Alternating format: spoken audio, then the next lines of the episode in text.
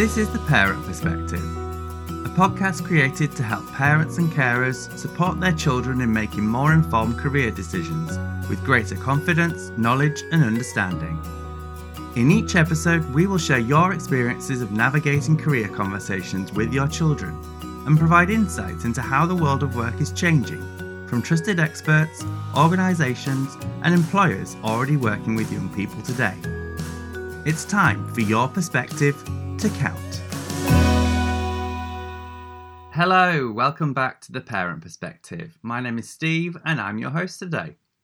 In this week's episode, I interview Mark Smith from the Early Careers team at the BBC about the opportunities they offer for young people and Anna Morrison returns to ask Sky apprentice Maddy and Dyson graduate Russell about their experiences of joining the world of work straight from school and after graduating from university. Don't forget to share your questions for us to put to our team of careers experts. Click the link in the show notes to record a voice message with your questions.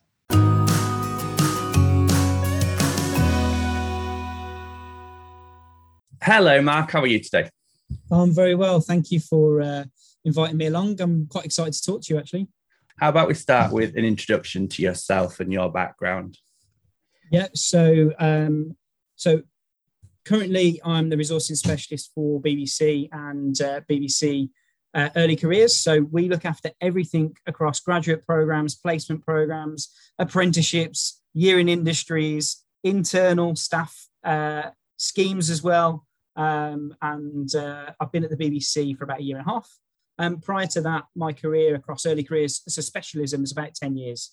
So okay. I've worked in early careers recruitment for Severn Trent Water, running their apprenticeship programs uh, across the West Midlands. You can probably hear that in my voice as well, Midlands based. Um, but also uh, the engineering consultancy Atkins um, and uh, a Rolls Royce business that was originally called Aero Engine Controls, uh, but is now a Rolls Royce uh, company. And I've specialised in early careers pretty much across all of those businesses. So a mixture of engineering, technology, journalism, people making telly and radio in production, um, marketing professionals, all sorts of different types of careers. Um, so yeah, very lucky to have such a broad, I guess, a broad specialism in early careers. Could you give us a little bit uh, more information about your role at the BBC? So you've mentioned early careers there. Some people listening might not even know what that word means. So what do we mean when we're talking about early careers? Um, yeah. So it's really for the BBC um, entry level roles, so roles where you'd be joining an organisation in, um, I guess, what would traditionally call junior positions. You don't tend to use junior anymore, mm-hmm. um, but sort of entry level roles um, at organisations. But for me specifically, it's entry level roles that have some training or a scheme attached to them.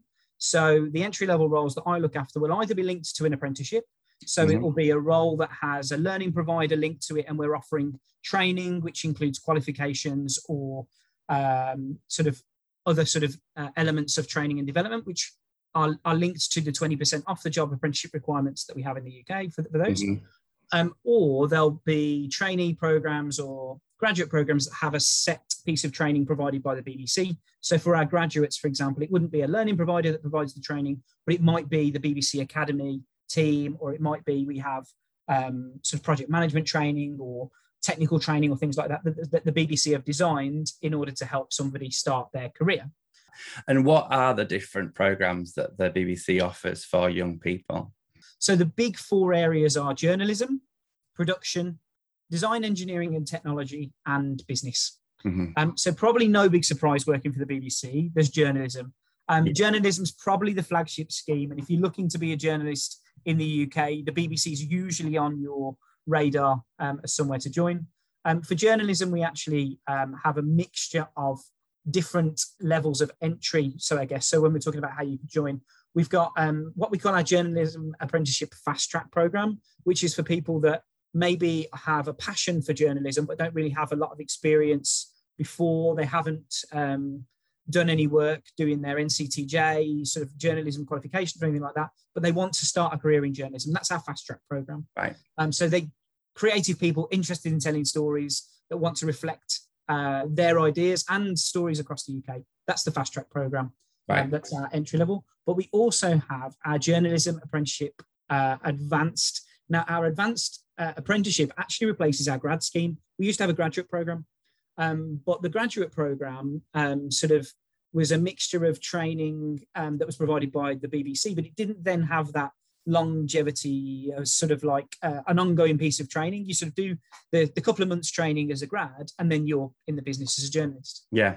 With the growth of higher level apprenticeships, we were able to um, replace the trainee scheme with a two year training project as part of the Advanced Journalism Apprenticeship, including um, the recognised NCTJ qualification up to level seven. So it's actually you get up to a level seven or a master's level equivalent, I guess is the best way to describe a level seven qualification. So it's actually more than what the original graduate program was. Yeah. Um, so that's journalism. So it has changed. There is the entry level route, but also this level seven master's level equivalent that, that sort of is suitable for, you know, suitable for people with a graduate background um, as well. Um, so journalism is there. Production is people making content generally for us. So people making television or radio or costume design or all sorts of things. It's our sort of making things programs, and they are quite broad. So we have people that make um, television and radio across the production apprenticeship again fast track which is entry level into those roles uh-huh. um, and that's across the regions so we've got fast track entry for production in england and in scotland um, this year and we've got ones in wales which include um, both uh, opportunities in the English language and the Welsh language. Ah. Um, you can also do things. This year we haven't got any positions, but we um, also have positions in Gaelic, sometimes in Scotland too. So those production roles um, can be a mixture of uh, different roles. So it's why they vary slightly because we use different learning providers for Scotland and Wales as we do in England. So they vary ever so slightly with the qualifications, but mm-hmm. all all entry level. Yeah. Um, we do still have a graduate role for production trainees. So you can be a grad and join us um, after doing grad studies or equivalent. So if you've done BTEC, higher level BTECs, or you've done higher level apprenticeships, like you've done your fast track apprenticeship with us, and you want to go on and do the advanced roles, so we can do those. Um, we've then got people that sort of are in the background of how we make this stuff. So that's sort of television and radio production. But then you've got things like broadcast operator trainees. So people that are managing the broadcasts going out to the public. So it could be learning things like camera operation or um, sort of technical operation of the equipment and managing technical equipment in television. We've got uh, electricians. We've called it the multi-skilled technical operator. It's an electrician. It's an advanced electrician qualification where you'd be working on sort of lighting rigs and setting up outside broadcasts and things like that. Um, so again, if you've sort of done entry-level electrician qualifications, you can come on and then come and work at somewhere like the BBC. Yeah. Um, and then you've got production management. So that's actually doing all the management, costing, and budgeting. How do we um, organize these kind of um, productions to make sure that they're actually going to happen? It's not just the content creation, but how we actually do that. Um, and again, entry level roles and advanced roles for people that maybe worked in production already. If you've yeah. worked in theatre or radio or telly and you want to go onto a management role, we do those too. Um, I'm going to speed up a little bit for you because I know there's quite a few. There's those engineering schemes. So broadcast schemes. So again, um, working with systems, broadcast systems and system integration, broadcast engineering. It's the actual technical equipment. You can be an engineer um, with sort of mixed skills with engineering, I guess, in broadcast. So some electrical, some mechanical, sort of a bit of a, a mixed skill um, in their systems and technology. Um, we've got a huge growth in software engineering for the BBC, working on products like BBC iPlayer and BBC Sounds, supporting BBC Sport uh, over the next few weeks, launching the Euros to make sure that the iPlayer streams still work. So software is huge at the BBC, both for graduate programs and apprenticeships, actually, um, and postgraduate apprenticeships. So you can come and join us and do masters with us there. We have user experience opportunities, so working in understanding how people use stuff, why they click on stuff, how we should design it um, at apprenticeship level, grad level.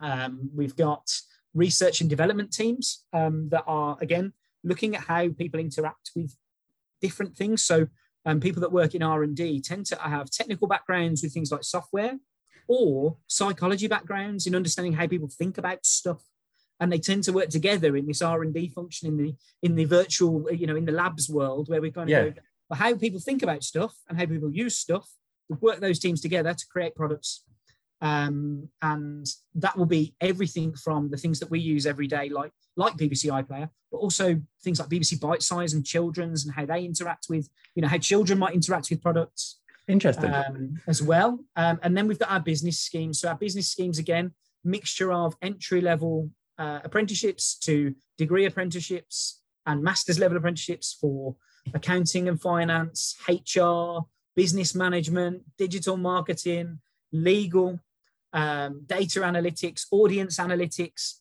all of those things. And again, huge range. You can start um, from you know those entry level apprenticeships where you don't have any experience through to you might have done uh, an, another apprenticeship somewhere else and you can join and do your next level with us you can come and do um, graduate program level with us or you can go on and do master's level equivalent it's huge and most people tend to look at the very small bit which is you make telly and radio or you make the news yeah. so all of those other schemes that i've just gone through in the back end of the bbc they form like 70% of the schemes that we run but we tend to talk about you know the top 30% in journalism and production more than we talk about all of those yeah. um, there so it's good for me to be able to talk about those extra schemes too because that's what helps the bbc work and how, how it runs yeah i would imagine that and i would suspect as well like the one of the things that people may not take into account when they're watching all of the amazing things that come out of BBC productions is that they are in different locations. So to be able to mm. produce them, you probably need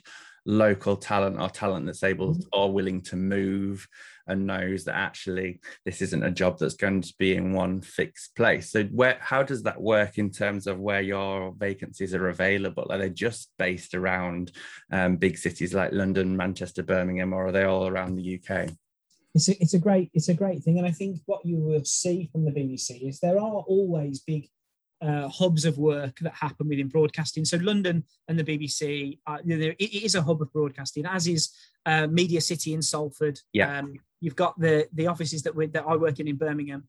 Um, you've got the Natural History Unit in Bristol and those kinds of areas. But I think what's most uh, important to rec- recognise with the BBC is actually, yes, they're hubs of activity, but the BBC recruits across the whole of the UK and because the audience is across the whole of the UK, right? We yeah. are the audience of the BBC. Yeah. Um, and we want to see content that represents where we live and who we are and what we um, expect from the BBC and what we pay in our license fee. Mm. And I think the BBC, more than ever, are in the place where we're going. We want to connect with people that are using BBC products where they live and I suspect that's probably going to mean that there's going to be a lot of competition for roles. Have you seen an increase in um, demand for the schemes that you've got available?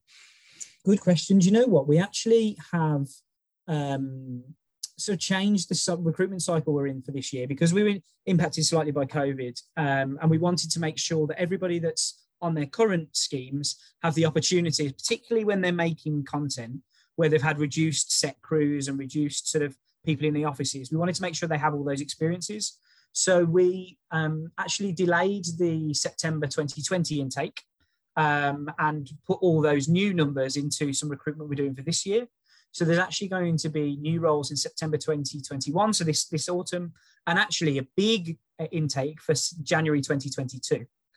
A January start date and potentially then start dates for September and, and onwards as well. So it's September 2022 is probably going to be just as busy and back to back to where we hope we will be before uh, COVID as well. But um, 2022 is a big year for the BBC. It's 100 years of the BBC.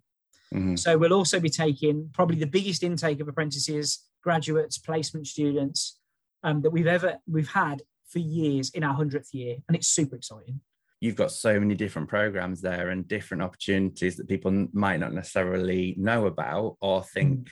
were available um, through the BBC. And what I've loved listening to you go through those programs there, that there seems to be a good range across all the different apprenticeship levels is there is there anything that you could give for parents in terms of advice of how to how to pick the right apprenticeship level for example? Because you've said that there's a level 7 there that's uh, master's equivalent but somebody might be looking and going well I didn't want to go to university so why would I apply to a master's equivalent?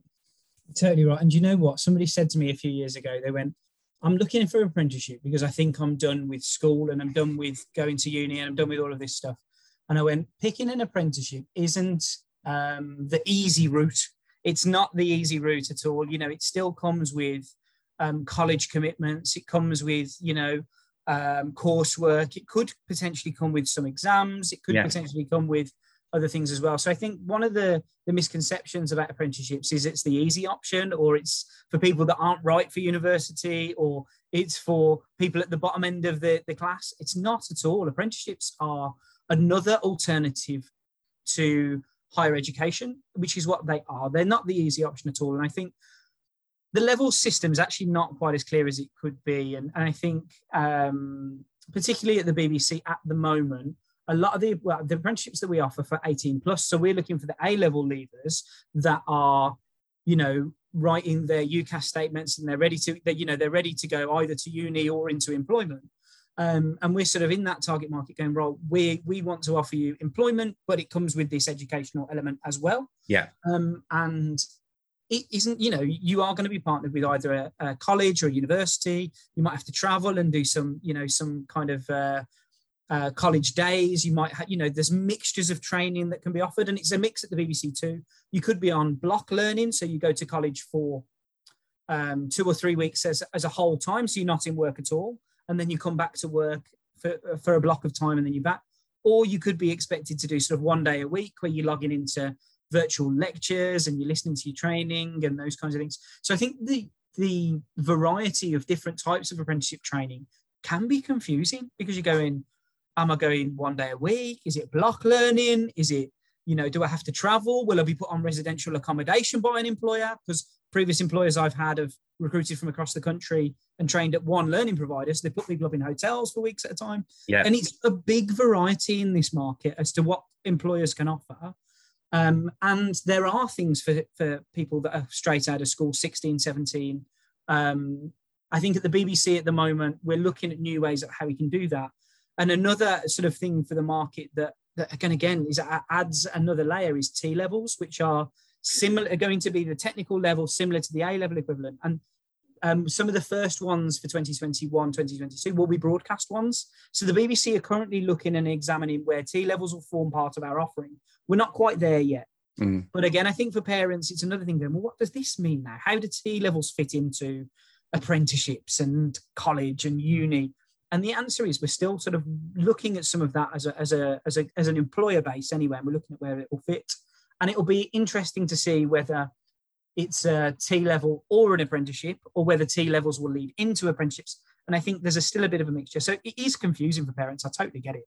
Yeah, um, uh, yeah. And and, and um, I think for employers as well, we feel a little bit sometimes going. We want to make sure we've got the best op- opportunities in the market. But equally, I tell you what, Steve. Interestingly, if you're looking to change your career, this is an option as well.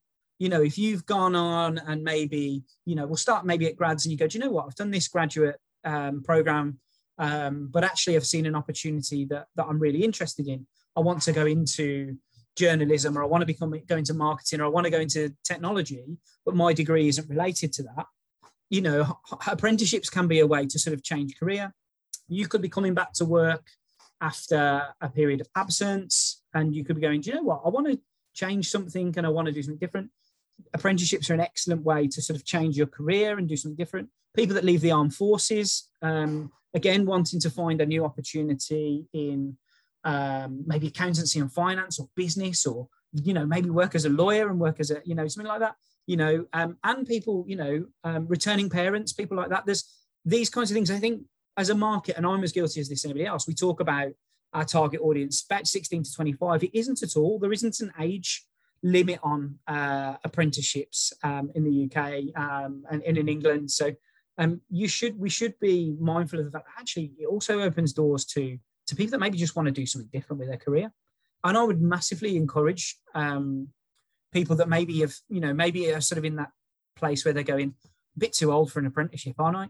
You know what? Have a look what's out there. There's some really interesting opportunities with employers that maybe you never thought of before, or you thought that employer's not for me.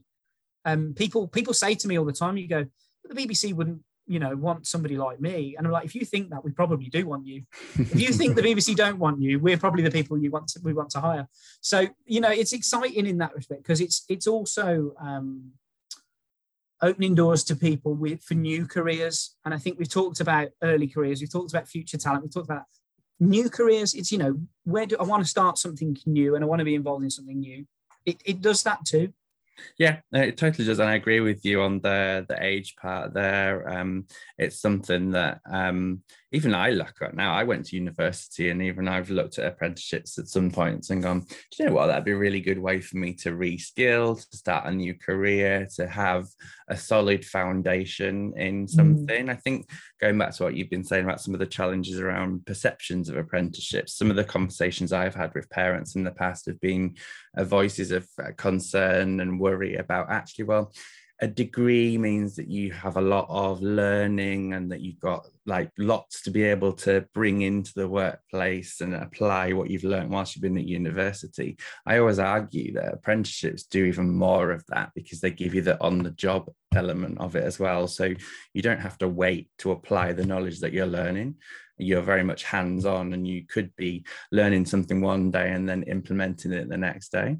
Totally. And I think with the rise of degree apprenticeships, and I don't want to focus on them too much because I think there's so many good apprenticeships that that aren't degree apprenticeships, but degree apprenticeships as a whole, you know, you are still partnering with a university or university college provider to get the degree, but you're also working, as you've just said there, you're gaining the degree that you um, potentially with the same university you might have even applied to, whilst having employment, whilst being paid, whilst um, being able to engage with um, you know your employer and their you know their their sort of networks and those kinds of things as well the staff networks that are available to you as an employee.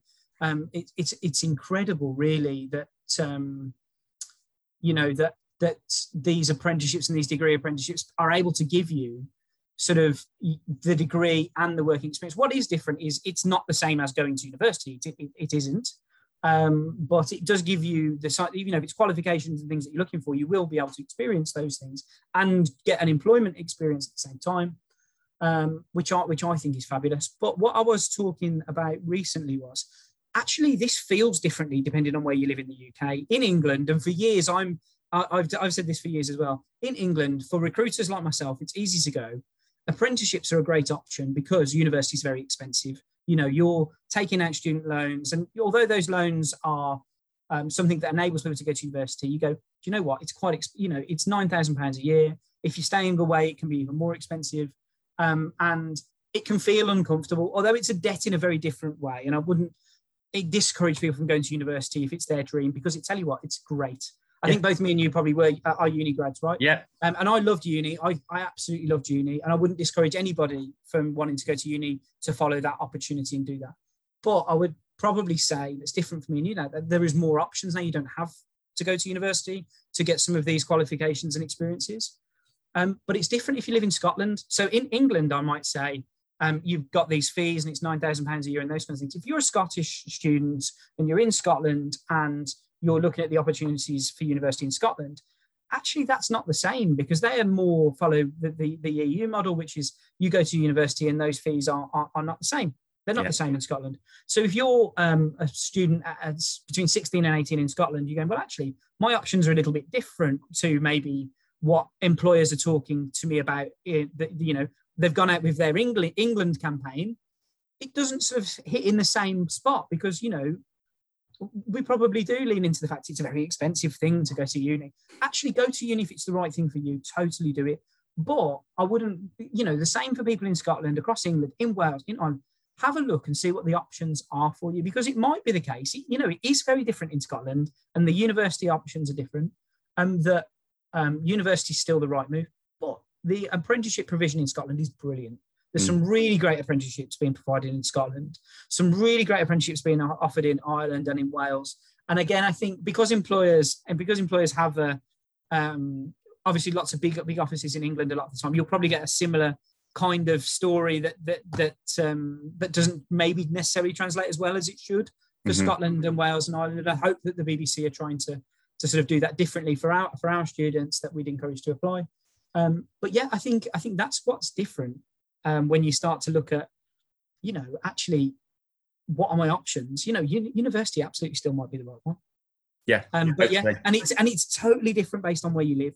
So mm. when you're talking about regional differences and those kinds of things, absolutely, even with England, it's different. But um, it is it is really interesting to see, um, you know, what options are available to you where you live, and and, and um, you know, you might be. I think most people would be quite surprised.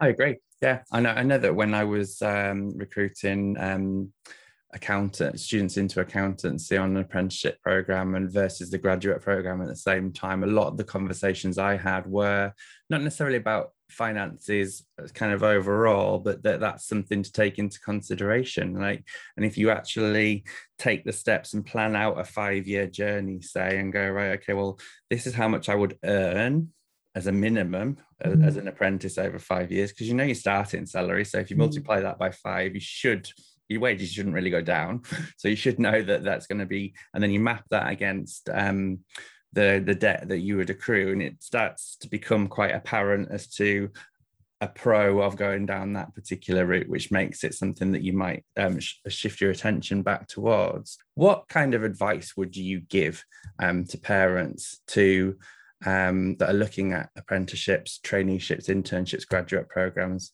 as to how to um, find the right option for their kid it's a really great question and i think for me it's have a look at the range of things available because it's it's much more broad than than most people. Particularly, you know, as at the we talked about the BBC, people go, well, you want to be a journalist if you want to work making telly, go and work for the BBC. Other than that, we're not quite sure what you could do there, right? Mm. Um, so have a look what's genuinely available. The other thing that I think is quite important from um, a parent's perspective, and a question I get quite a lot is what happens after the apprenticeship. I, are they going to, uh, you know, is my child going to have a job? What happens? You know, do they have to then go out into the, the the, the, wide world anyway? And the answer is mixed, depending on the employer. I think. Um, so for the BBC, um, we offer um, what we call continuing contracts, which are permanent contracts for uh, all of our apprenticeship programs, other than the production schemes, which are fixed to the apprenticeship programs because the way you make television and the way you make radio is based on uh, in the way that it's made. It's made on rolling contracts. So you could mm. be hmm. working on strictly come dancing. That's the piece of work that you're working on. Then you move on to another production. You could be going to work on downton. You could be working on this. So the way that production works as an industry is the way that we reflected the apprenticeship contracts and the graduate contracts that we have. Right um, for everything else at the BBC, we actually have these permanent contracts. So it is actually a continuation of role within the BBC, and you stay at the BBC. That's what mm-hmm. we would, you know, this is for the longevity of the BBC. We want to retain people at the BBC. We've gone to all of this effort to go and promote these schemes, to hire these people and find different, you know, different creative ideas and all of these things. The last thing we want to do is, you know, two or three years later go, thank you so much, good luck. You know, people, the BBC want to retain yeah. um, people. And I think you'll find it's based on different employers. So if you're looking um, as a parent and going, well, is this apprenticeship right? It's worth looking at is this a, a fixed term apprenticeship contract? Is there opportunities to stay at the end of the contract? Is it a permanent contract? Those things can be quite important for parents, I think, to say, well, actually, what happens next? I think those are important. Um, I think it is important, and we can't shy away from salary to make sure the salaries are right yeah. and to make sure the salaries are um, suitable and, and you know that we are actually enabling um, our apprentices to to have you know a fair a fair a fair salary whilst they're training. Um, and again um, working for the BBC I'm very confident in the play in the way that that the BBC is able to put um, very competitive apprenticeship market market salaries out there and which are above the national living wage.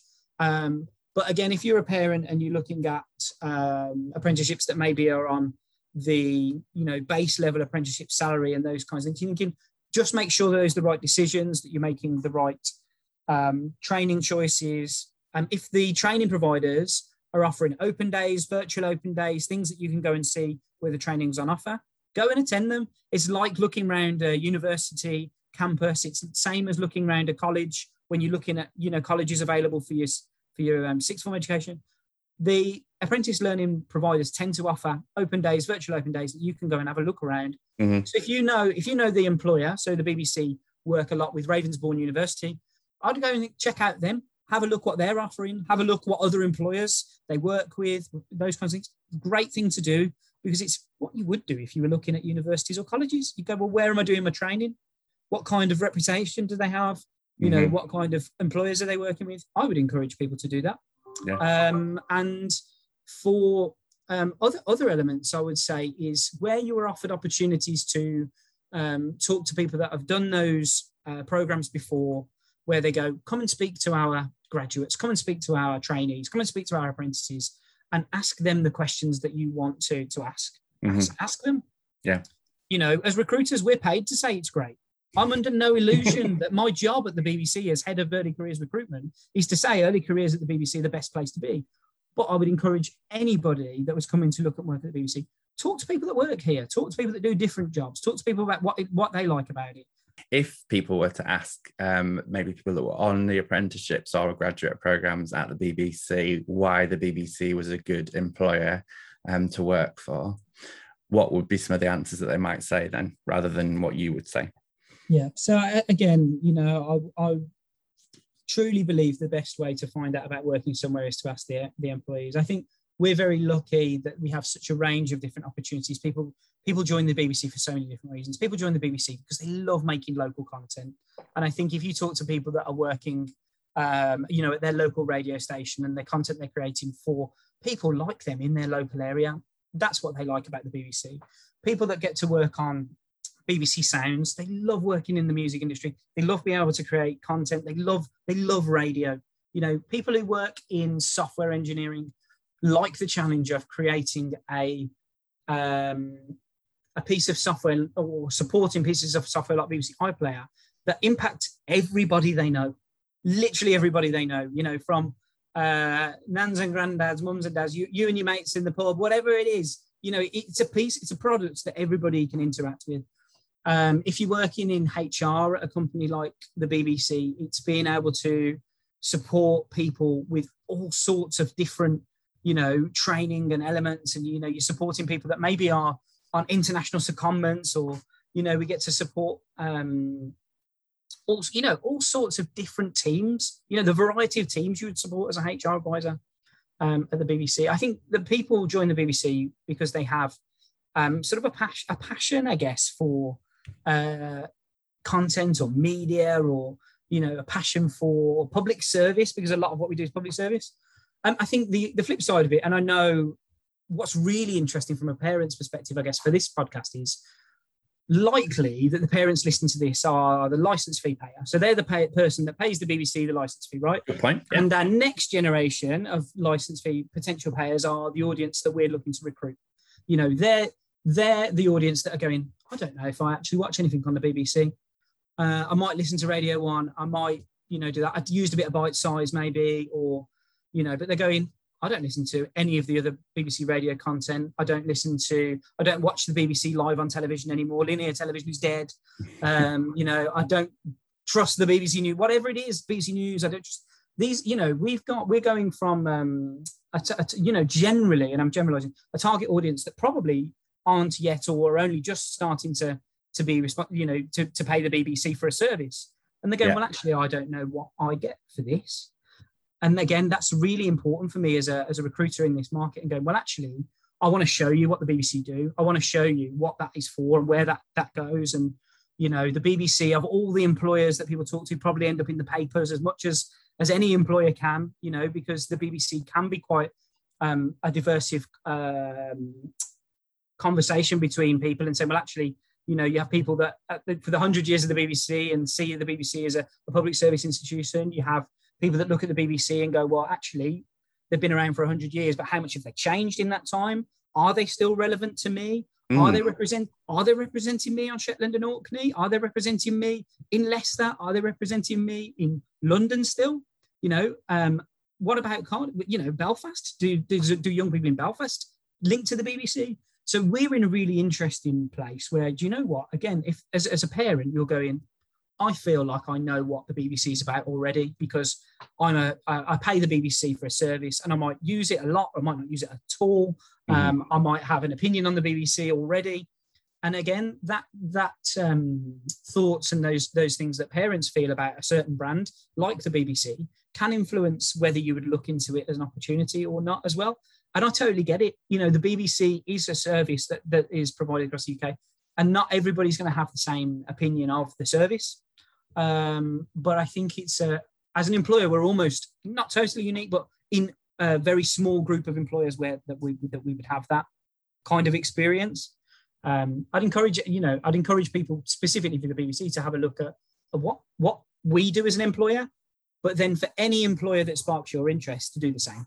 Yeah. You know, have a look what they really do Mm. and, and try and understand where that interacts with with the world and how that interacts with the world because you might be surprised um and and, and again you might not realize that they do that thing Yeah, That's really good advice, and I think that's a good place to um, finish our conversation up there, Mark.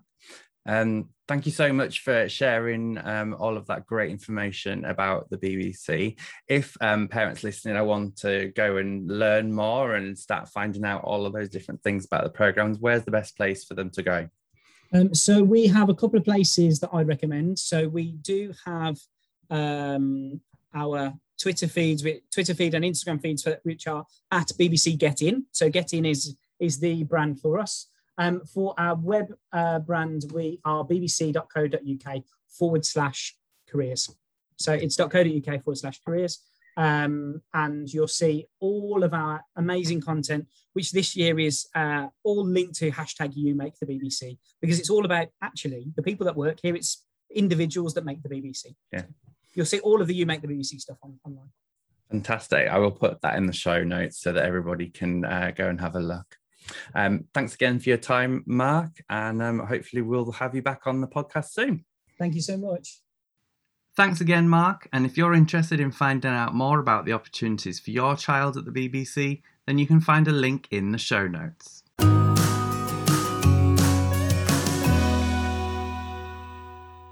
Next up, Anna Morrison returns for a conversation she recorded with Sky apprentice Maddy and Dyson graduate Russell. They discuss the reasons they chose the career pathways that they are currently pursuing and their advice for parents like you trying to work out which pathway is the best option for your child. Welcome to Russell and Maddy, who have joined us today to talk about their experiences of accessing the different programs that they are on and what it was like for them when they left school and moved on to their next choice. So, first of all, Russell, thank you for joining us. If you would be able to tell us a little bit more about yourself, that would be wonderful. Thank you. Nice to be here. Hi, my name is Russell. I am a computer scientist at Dyson at the moment, and I went through the routes of uh, through to school, GCSEs, A level, and then straight into uni. It was always what I wanted to do, and I I considered other routes for a while, but I, I was always pretty set on the path I chose. Thank you, Russell. And Maddy, if I come over to you, if you could tell us a bit more about yourself and the role that you're doing now. Hi, my name is Maddy, and I'm on the TV production team at Sky Sports News. So my role is that we will write all the scripts that the, the presenters read on air, and also edit all the picture that you see on the television. Um, so a bit like Russell, I took my A levels.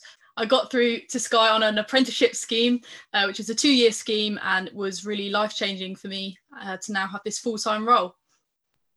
Thank you. So both really different roles that you're doing now, really uh, different pathways on leaving school and kind of what you've decided to do. So Russell, computer scientist at Dyson, what is it that you do? Yeah, so uh, there's lots of roles within computer science, but the one that I'm doing at the moment is uh, cloud engineering. So this, so you've heard of the cloud and um, storing stuff in the air, and it's all about how we can communicate between devices. Uh, so how does the phone talk to a device which talks to the internet, which talks to a computer on the internet? It's all about how things communicate and how we can do it effectively because we'll have millions and millions of requests coming through every day. Um, a lot of them are malicious, hackers trying to do bad things. So, how can we filter out the good requests and have um, everyone be able to communicate as they want to? That sounds like a really exciting area to to be working in. Did you always know that you wanted to work in that kind of job role? No, I had absolutely no idea. I um, so I did my degree in artificial intelligence and computer science. Um, for the longest time, I thought I was going to be going into artificial intelligence systems. So they've become absolutely huge in the, in the recent years. Um, but then when I got to Dyson, I was kind of assigned a cloud engineer. Like I came in and that, that's the team that they gave me. Uh, I didn't really think much of it. Thought, yeah, I'll give it a try. Um, and it turned out to love it, and it's super powerful. Um, but I genuinely think that you could have put me in any software team, and I would have thought it was really cool. So Maddy, you uh, left school, moved into an apprenticeship, one of the most competitive programs, I think it's fair to say, at Sky. So, what was that like for you when you left school? What was your pathway into the apprenticeship? Yes, so apprenticeships are can be quite competitive. Um, at Sky Sports News, um, I went for the journalism apprenticeship, um, and they offered one a year. So naturally, obviously, I thought it's very competitive and I needed to sort of make sure that I was unique and doing lots of different things so that I stood out before going to that assessment day. So it's quite a long process in terms of applying. Um, I did sort of a written application, a telephone interview, an assessment day, and then just got very lucky and was offered the role. Um, but I would just say to people, you know, be confident, do your research into the companies, um, and don't let anything hold you back. Excellent. So, what kind of stuff did you do to prepare, Maddy? What were some of the things that you perhaps uh, got involved in to help to build your CV to stand out from the competition? Yeah, I I I was very lucky that I knew that I wanted to work in television when I was about 14. So after the 2012 Olympics, it really made me want to work in television. So from then, I just did anything and everything and thought, how could I make myself unique? I think that's something to really think about. How does your CV stand out from someone else? So to give a few examples, um, I was a, a, football qualified referee at Chelsea, Fulham. I was a coach. Um, I did a local radio show. I presented my own show. Um, I did graphics, um, sent my CV out to so many people trying to get opportunities to get my name out there. Um, and again, I'd say to people, just don't let your age hold you back. It's something that my mum said to me when I was going for jobs and interviews. Don't think, oh, I'm only 17, I can't go for that job. It's, it's experience regardless if you go for interviews, if you do things. Um, so just, yeah, go for everything and I was just about to ask what role your parents have had in supporting you and encouraging you, because obviously becoming a referee, I guess not many people do that as, as part of their CV. So, um, and perhaps don't even host a radio show as well. So, how involved were your parents, Maddy? How influential were they? And we'd really love to understand if there are any ideas in the way that your parents supported you that other parents and carers listening in might think, oh, I could do that for my child too. Yeah, I mean, I think when I was young, my parents always put academics first. Look, I went to I went to a grammar school. Academics was always in my first mind. My older brother went to Cambridge. They always made sure that we got our grades. But then I think once I decided that I wanted to go into TV, um, and look, I was doing lots of different things. Um, I think advice I'd give to parents is just let let your child um, explore and and I think any experience is is vital. Look, if, if they want to be a doctor, you need a medicine degree to get to that. But in the role that I wanted to do, a degree wasn't essential, it was desirable. So I think really have a look and help them explore, research, look into different companies, uh, look online with them. I remember, you know, in the evenings, me and my mum Googling BBC, ITV, just any opportunities, work experience, whatever it was. Um, and just, yeah, my parents were very sort of positive and very encouraging. Um, and I think, yeah, that's something that hopefully everyone else can sort of be to their children too. And it sounds like your mum was really encouraging, spending that time sitting with you and researching. Um, and it sounds like you were receptive to that as well um, as a, a, child, and you were willing to take that help from your parents. But what if uh, if you're a parent and you're thinking, oh, my child probably wouldn't want to take that advice from me? Where else might they go for that kind of support? Um, and I, I know what it's like. Some parents are a bit hesitant I think the natural progression once you've gone to school, you know that next then you go from primary school to secondary school, and sort of the natural progression is university. So it can be quite daunting thinking, oh, they what about a plan B? And look, I did apply for university. I had that in my locker just in case I didn't get an apprenticeship. Um, so I think just explore all the different avenues and just do something that makes you happy. I think would be the best sort of advice and keeping options open like you say really important probably this year more than ever because um, we've we've had such a turbulent time and perhaps there may be slightly less apprenticeship job opportunities around than we've enjoyed in previous years. So if that makes it more competitive if we've got more young people applying for less jobs then you know it's going to be more competitive what would your advice be to parents and carers? Any top tips if they're thinking about how they can help their child to explore their options? What would your top piece of advice be for them? In terms of exploring different options, I think look into everything. So, university, um, sum up the pros and cons, uh, apprenticeships, sum up the pros and cons, you know, gap year even going into a job.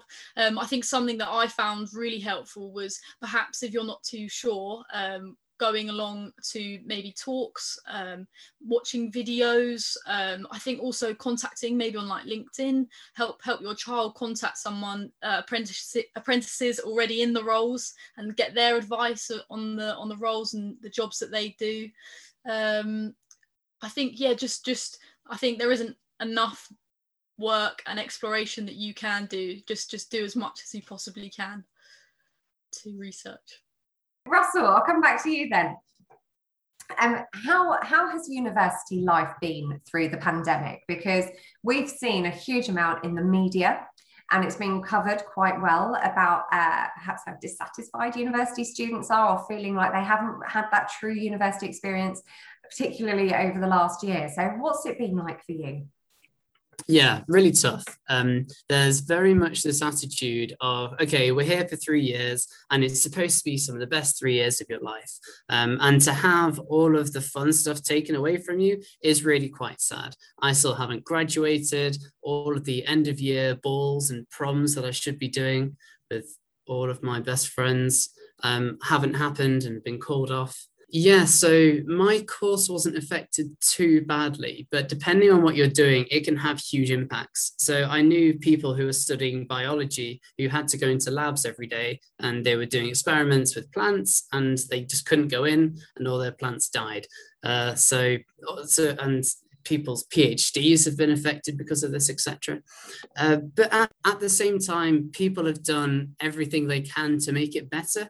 Uh, so there's been all these really nice stories of them. Uh, we recreated the best bars in Sheffield in each of our rooms in the house and did our own bar crawl and uh, put on our own French restaurant nights. And if you have, you'll have a really good house probably at uni, and people are generally very close to their housemates and they've chosen to be with them.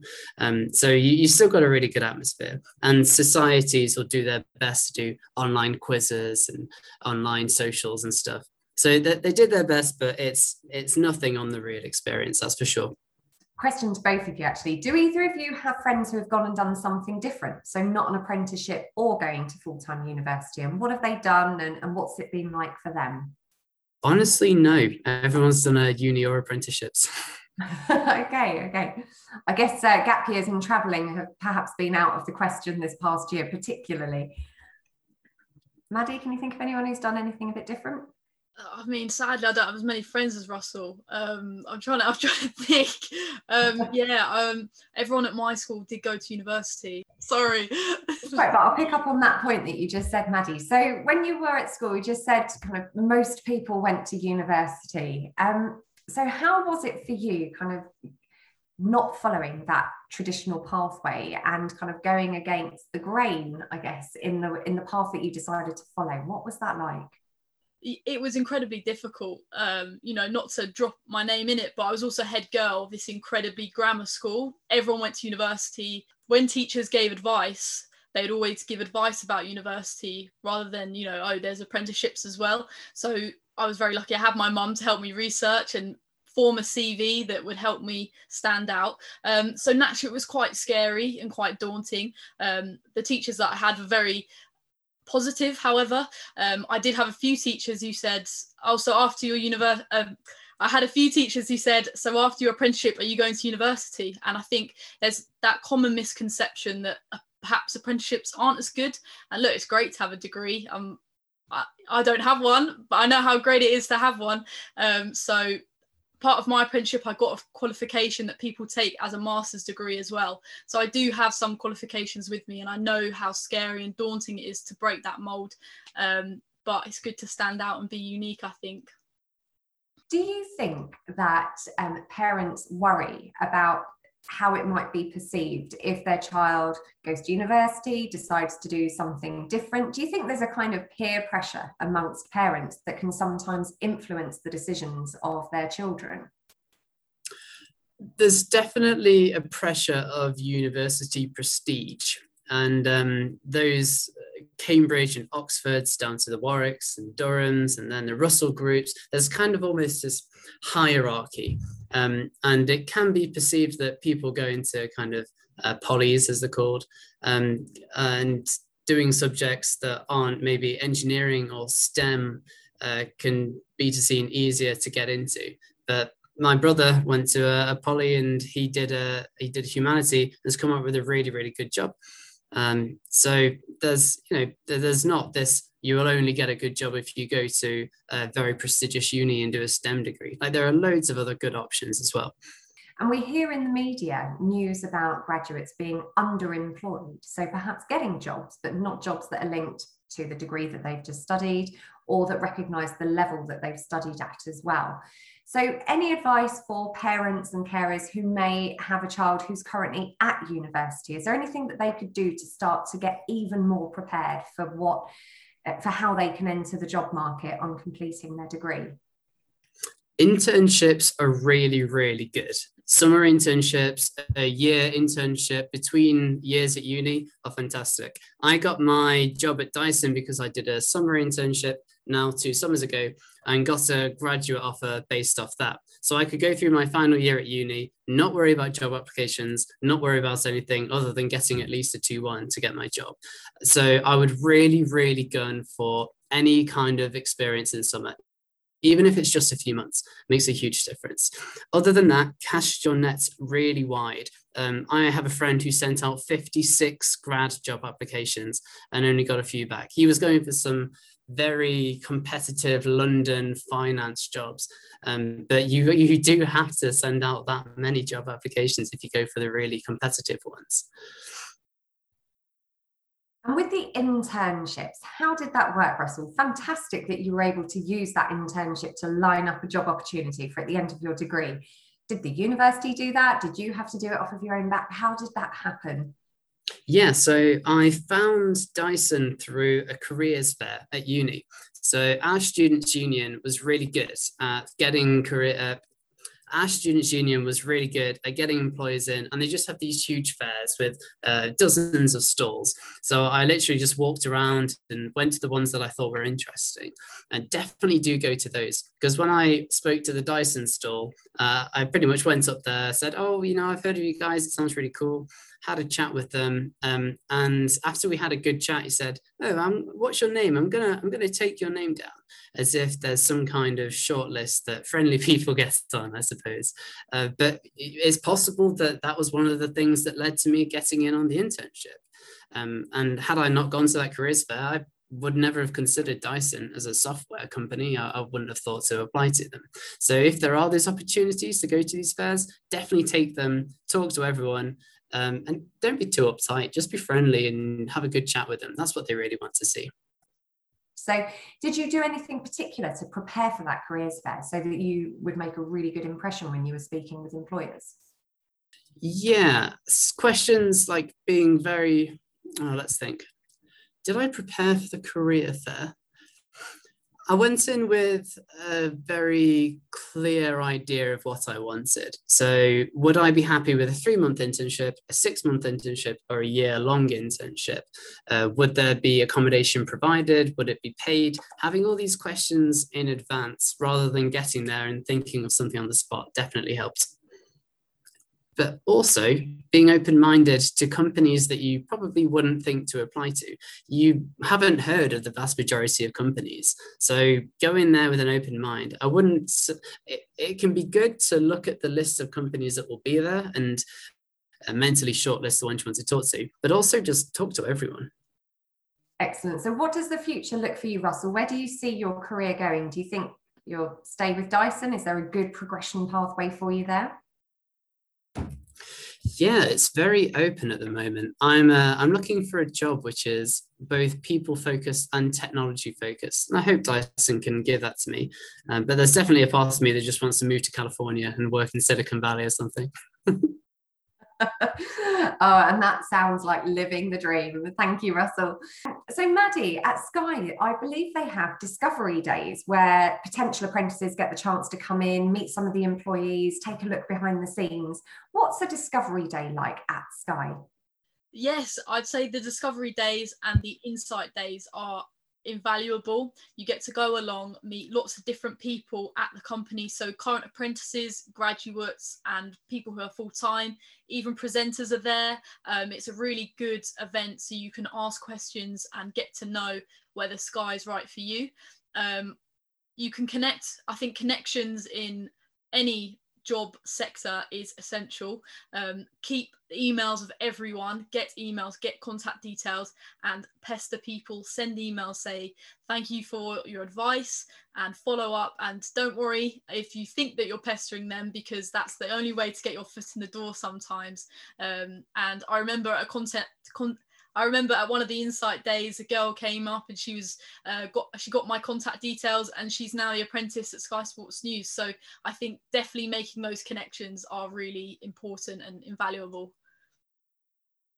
Just possibly have a good idea of what it's like to be at university and um, and I think Russell's helped to paint a really vivid picture of some of that fun side of university as well. Maddy, what's a typical day like for you? And um, what kind of tasks are you now responsible for? Which kind of people do you get to meet and work with as well? I think the common misconception of an apprenticeship is that you'll just be making the teas and coffees, but it's far it's further from the truth. So an average day for me, um, I work very different shift times. However, if that's not possible for you, it's not a problem. So an average day, in all honesty, I get up at 1 a.m. to get to Sky at 3 a.m. to start my night shift. Um, we edit all the picture that you see. We decide how we're going to tell stories. So whether that's Man City have won the Champions League, whatever it. Oh wait, hold on, no, no, no, wait, because I'm a Chelsea fan. Sorry, let me start again. Let me start. wait, okay. An average day for me at Sky Sports News is that I, in all honesty, I'd get up at 1 a.m. to get to Sky at 3 a.m. in the morning. Um, we decide how are we're going to tell a story. So whether that's exciting picture, social media, scripting, graphics. Um, we look at all the different stories and approach how we're going to tell them and entertain our viewers. Um, in terms of people that we meet, of course, all the Sky Sports News presenters are there. Your Jim Whites, Bela Shah, Emma Paton, Mike Wedderburn, Hayley McQueen, they're all there. And on good occasions, there'll be some fun some celebrity faces.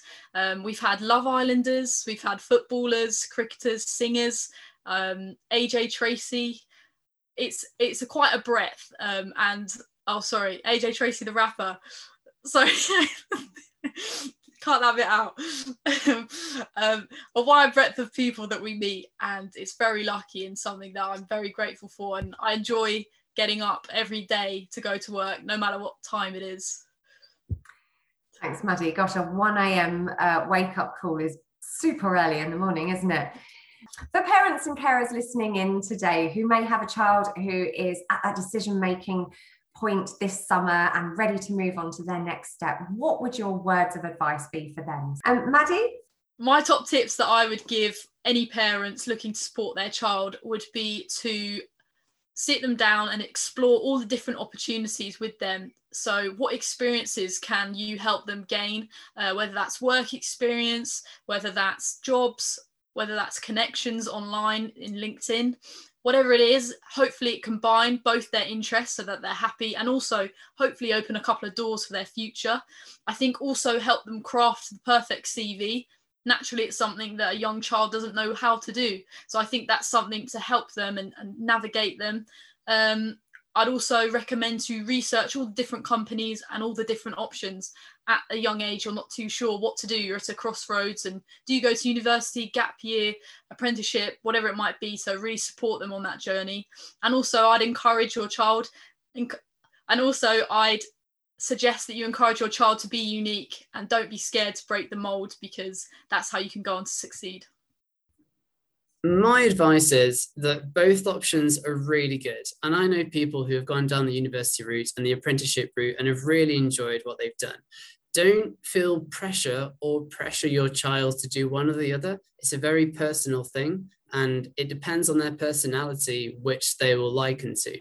So support them and help them to see all of their opportunities, but ultimately they know best and it's up to them. Maddy and Russell, you have been fantastic today. It's been really brilliant to hear about your experiences and your background. Thank you for sharing so openly with us and the very best of luck for all that you go on to do. Oh, thanks for having us. Thank, Thank you. you. Thank you so much. So that's it for another episode. Please do subscribe and switch on your notifications, as well as recommending to your friends and family, and perhaps even leave us a review.